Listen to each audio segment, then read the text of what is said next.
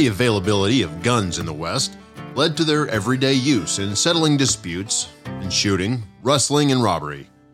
Guns were common in the West. In addition, men drank heavily, were well armed, and did not tolerate any insults or threats, leading to contentious men resolving disputes the fastest and easiest way they knew how by reaching for their guns. Many men were ready to draw their weapons to prove their point, win an argument, or provide protection for their property or their lives. Others used their weapons to steal. Outlaws used guns to raid towns, rustle cattle, destroy sheep herds, rob trains and stagecoaches, burglarize businesses and homes, and assault and murder people.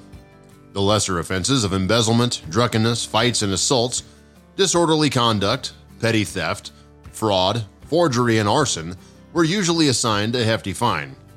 However, the old, the young, and the weak were generally not wrongdoers' targets, and most females were relatively safe.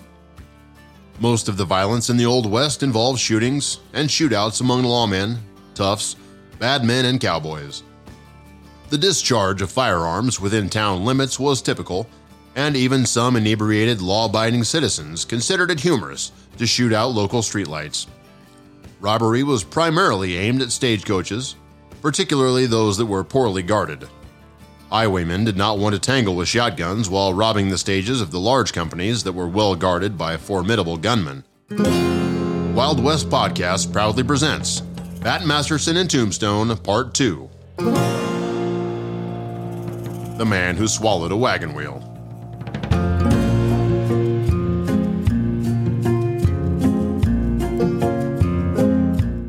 As I started to climb into the stagecoach, a man from above yelled out, Oh, hell no. You climb on up here with me, Mr. Masterson. The reinsman's name was Bob Paul. I knew him to be a friend of Wyatt. He was noted to be a good fighting man at 6 feet 6 inches and 240 pounds. He was larger than life. Wyatt told me Paul was a good fellow, a lawman by trade, a mighty, fearless fellow, and very lucky on many occasions. So I was delighted to have him on board as our Charlie. Damn good to see you, Bat, Bob exclaimed. This ride will get us all caught up in the goings on in Tombstone. Bob untied the ribbons, pulled up on the lines, released the brake, and hollered, Get moving, you damn horse, get him up. Bob gave the ribbons one good jerk as the six horses in front of us pulled hard, up a short, sandy slope, throwing up clouds of dust. The stagecoach lurched forward, the horses in full gallop. We were on our way to Tombstone. As the stagecoach tooled south from Benson along the San Pedro River, I became curious about what was in store for me in Tombstone. So I asked, Bob, can you tell me what I'll be up against when I arrive at Tombstone? A lot of politics, Bob replied. It seems as if the November 2nd election of last year was stolen from me. The man I ran against, Shibell, was unexpectedly reelected. Once elected, he immediately appointed Johnny Behan as the new deputy sheriff for the Tombstone region of Pima County. Why do you think the election was stolen? I inquired as I bounced out of my seat after hitting a large rock in the road. I was told that these here cowboy supporters like Ike Clanton, Curly Bill Brocius, and Frank McLaury were caught stuffing the ballot boxes, snarled Bob. Not only that, but the San Simon polling place was moved. Ike Clanton said it was because it was unclear whether its first location was in Arizona or in Mexico. Come to find out that Ike Clanton and Johnny Ringo served as election officials for the precinct. It was moved too. Bob cracked the reins hard. It was almost like the anger within him boiled up, and cracking the reins was like taking a pot off the heat and opening the lid. So I filed suit against Shibell for holding an illegal election they did not like it much, me filing a suit and all, but they're just going to have to live with it. Tell me a little more about this Shibell feller, I said. How did Shibell get to be a law officer in the first place? Well, Bat, he's a lifelong Democrat who developed a liking to politics. In January 1875, he was appointed a Pima County deputy sheriff by Tucson Mayor William S. Oury, and he held the office for two years. He ran for sheriff in 1876 and held that office for four years until now. What I understand is that he only accomplished one big feat as sheriff. And what was that? I asked. He was head of the posse that killed Bob Brazelton and arrested Johnny Ringo. Bob looked out over the horses, set to brace himself for an impact as we slid over rocky terrain. Each bump in the road caused Bob's teeth to chatter, and me almost losing my hat. However, solemnly explained Bob, more trouble is now brewing in Tombstone than a threatened outbreak of a gambler's war. An organized gang of outlaws from the San Simon Valley uses Tombstone as a private playground. Their operations include smuggling, rustling, and stage holdups. Worse still, the residents of Tombstone were choosing up sides for a battle royale. So, who are these individuals siding with the outlaws? I questioned. Well, it's hard to say for sure who's siding with the outlaws, replied Bob. I call them apologists, since these individuals are offering an argument in defense of the outlaws. One of them is John Behan, sheriff of Cochise County, and Harry Woods, editor of the Tombstone Nugget. I decided to reflect on Bob's comments. In other words, Wyatt is in hot water because he's opposing the outlaws. Yes, responded Bob with a gulp.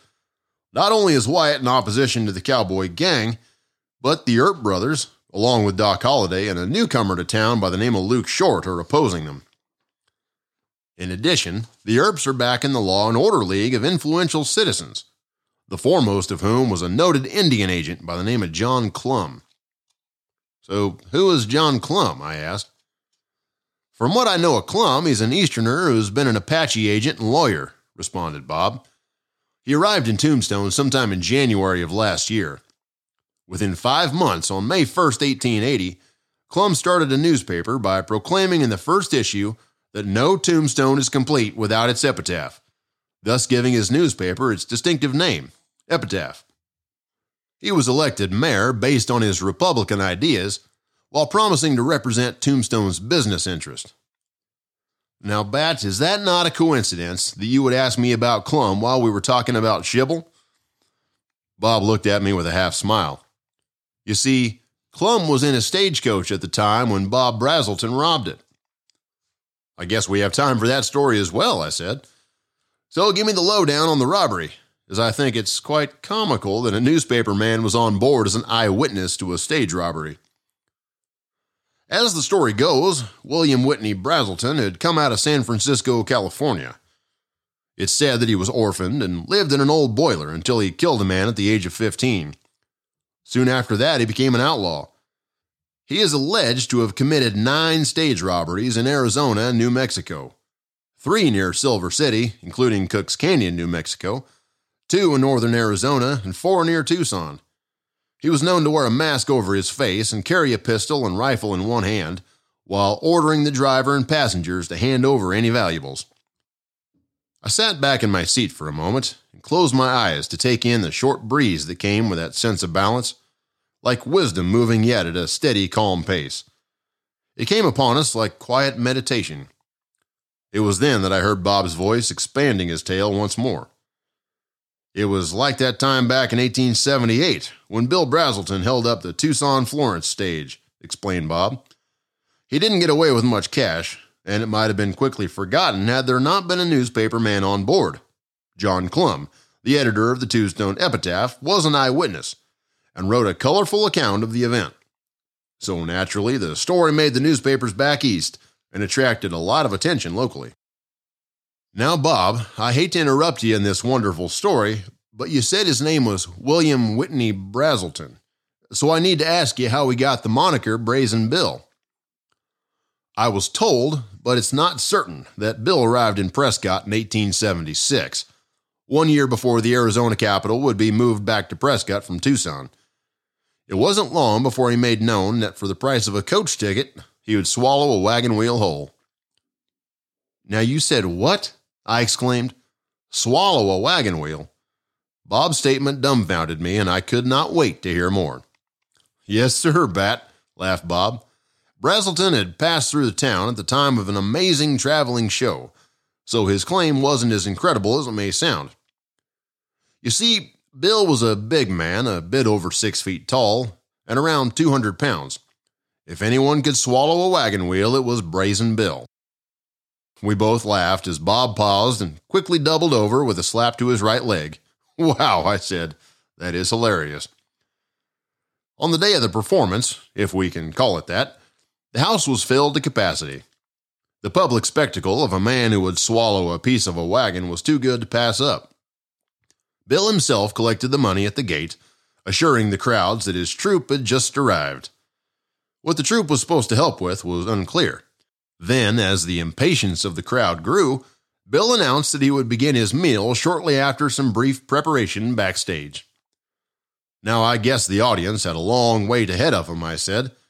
I bet Bill was on the bamboozle at this time. Yep, you guessed it, laughed Bob. It was unclear how long the audience sat in their seats waiting to see something remarkable.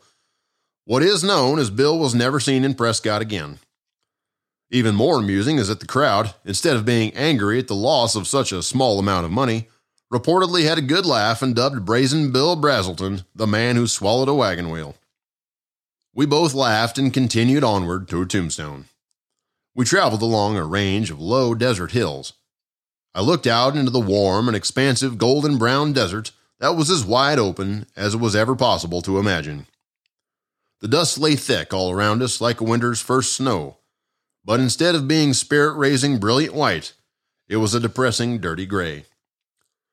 Before me, the desert stood as God's own example of how to do so much with so little, to adapt and overcome in a way that brings life. Brazen Bill, I thought to myself, what a moniker, named after a man who would swallow a wagon wheel. Then it came to me. Say, Bob, you did not finish the story about Brazen Bill. Whatever happened to him? I asked. I can tell you that, Bat, but this is the best part of the story. You see, the following week, the stage made the same run as Clum had reported. This time, it was full of curious tourists who wanted to know where the famous robbery occurred, especially after reading about the first robbery in the newspaper. So, when they neared the site where the stage was held up, the passengers grew anxious. One of the passengers called up to the driver Show us where the desperado appeared. The driver pulled up the horses and pointed out towards a large bush. It was right over there, the driver declared. And if be damned, it was Brazen Bill who stepped out from behind that bush. And with a look of startled surprise, the driver added, And by God, there he is again. I tell you, Bat, it was like deja vu all over again. This time, Brazelton's victims were tourists packing cash, and the haul was considerable. Unfortunately for the stage robber, a posse caught up with Bill near Tucson. Well, you can't stop there, I declared. Why not? laughed Bob. Why, hell, you know why, I replied. You have to tell me what happened near Tombstone. You know who caught up with Bill and how. Bob smiled at me. All right, Bat, I'm just funning with you. Keep your straps on, for the best part of the story is about to be told. Well, the second robbery happened on August 15th of 78, and these folks who Bill robbed must have been the influential types because Bill made off with $234 from the passengers. From what I understand, four days later, the Pima County Sheriff Charles A. Shibell got involved and led a citizen posse, tracking William Brazelton. It was not long before the pursuing deputies found a fresh trail and followed hoofprints left by the getaway horse. Unfortunately, a rainstorm washed away all traces southeast of Tucson. Nevertheless, the highwayman's luck was clearly turning against him. A break in the case came when a posse member discovered a horse matching the description of the horse ridden during the robbery. The horse was found on David Nemitz Ranch south of Tucson. I now became curious about David Nemitz. It was like Bob's story had pushed a button for needing to know more. How do you suppose that the horse was found on David Nemitz Ranch? I asked. You see, Bill became friends with David Nemitz, a young rancher who felt pressure to act as an accessory to the robberies, Bob replied. Brazelton needed Nemitz's place to stable his horses and stock supplies. So Sheriff Shibell arrested Nemitz and accused him of harboring and assisting an outlaw. Nemitz stoutly maintained his innocence, claiming the horse had been left in his care by a man he didn't know. Unconvinced, Shibell kept the suspect Nemitz in custody. I once had a prisoner like that refusing to give up information and protect a friend. Or was he just in fear of Brazelton's retaliation? I asked. How did they break this Nemitz down to get him to confess? That's the real question, Bat, Bob replied. County Treasurer and future Sheriff Bob Leatherwood eventually broke the impasse. Visiting Nemitz in jail, Leatherwood persuaded the prisoner to cooperate after confronting him with the alternative of facing federal mail robbery charges. Nemitz then identified William J. Brazelton, a former employee of Leatherwood, as the holdup man. Nemitz insisted that he had helped the robber only because Brazelton had threatened him with harm. That was it then, I said. Nemitz was afraid for his life. Yes, you guessed it, Bat, said Bob. But Leatherwood's informant had not yet exhausted his usefulness. So, after fingering Brazelton, Nemitz agreed to help apprehend him by arranging a resupply of horses at a rendezvous that Shibell and his deputies would also attend. Sounds like a true setup to me, I exclaimed. I can only imagine what's coming next. Bob snapped the reins, enticing the horses to move abruptly, and rested his right boot on the coverboard in front of us and looked over in my direction. On the evening of August 19, 1878, a posse consisting of Shibell and deputies Brokaw Charles T. Etchells and Leatherwood, quietly took up concealed positions near the meeting place arranged by Nemitz. The posse was alerted as a shadowy figure approached and gave the prearranged signal within the hour. In reply, a series of muzzle flashes from shotguns and rifles lit up the desert night sky. The posse's target fell to the ground, muttered a few defiant words, and then became still. Approaching cautiously, the sheriff's men struck matches and identified the mortal remains of the outlaw William Brazelton. They carried the body back to town where it was put on public display, photographed, and buried a short time later. It seems as if Charlie Shibell got the man. More so than not, I said. Well, it turns out, Bat, that Brazelton's death marked the only instance in which peace officer Charlie Shibell was forced to take a human life. I agree it was curiously carried out, and how the outlaw was killed by ambush without giving him a chance to surrender was never cause for criticism. Once Bob had finished telling the story of Brazen Bill, he locked into a weighty gaze. You know, he said, Tombstone is a mighty political town, truly divided between two factions, the Democrats and the Republicans. There are some real troubles brewing, and it's snared by wild partnerships of greed and those who want power. Bob paused for a second, pointed to the horizon, and said, See, over there's Tombstone. We're about a mile out. Before my eyes, I could see Tombstone. It was then I noticed how the sun and sky portrayed their impact on the earth. How the bright sunshine brought infinite hues of red, a palette of nature and abundance within the frontier, each complementing the other, more beautiful together than alone. It felt as if the light flowed. The energy within the sky kissed alive the creation around me. No matter how one feels about their destination, my immediate future was before me. Those who desired power awaited me, and the future rested not only on the authority of the empowered, but upon the dismissal of the abused and enslaved. So the honest souls can clutch those who wielded power and deter the free help they wrongly offer to heal and move forward those who seek salvation for all. So I felt it was on me to ensure the righteousness of the enslaved. I would soon become a knight of the green cloth, defending against the West Coast card sharp slopers in Tombstone.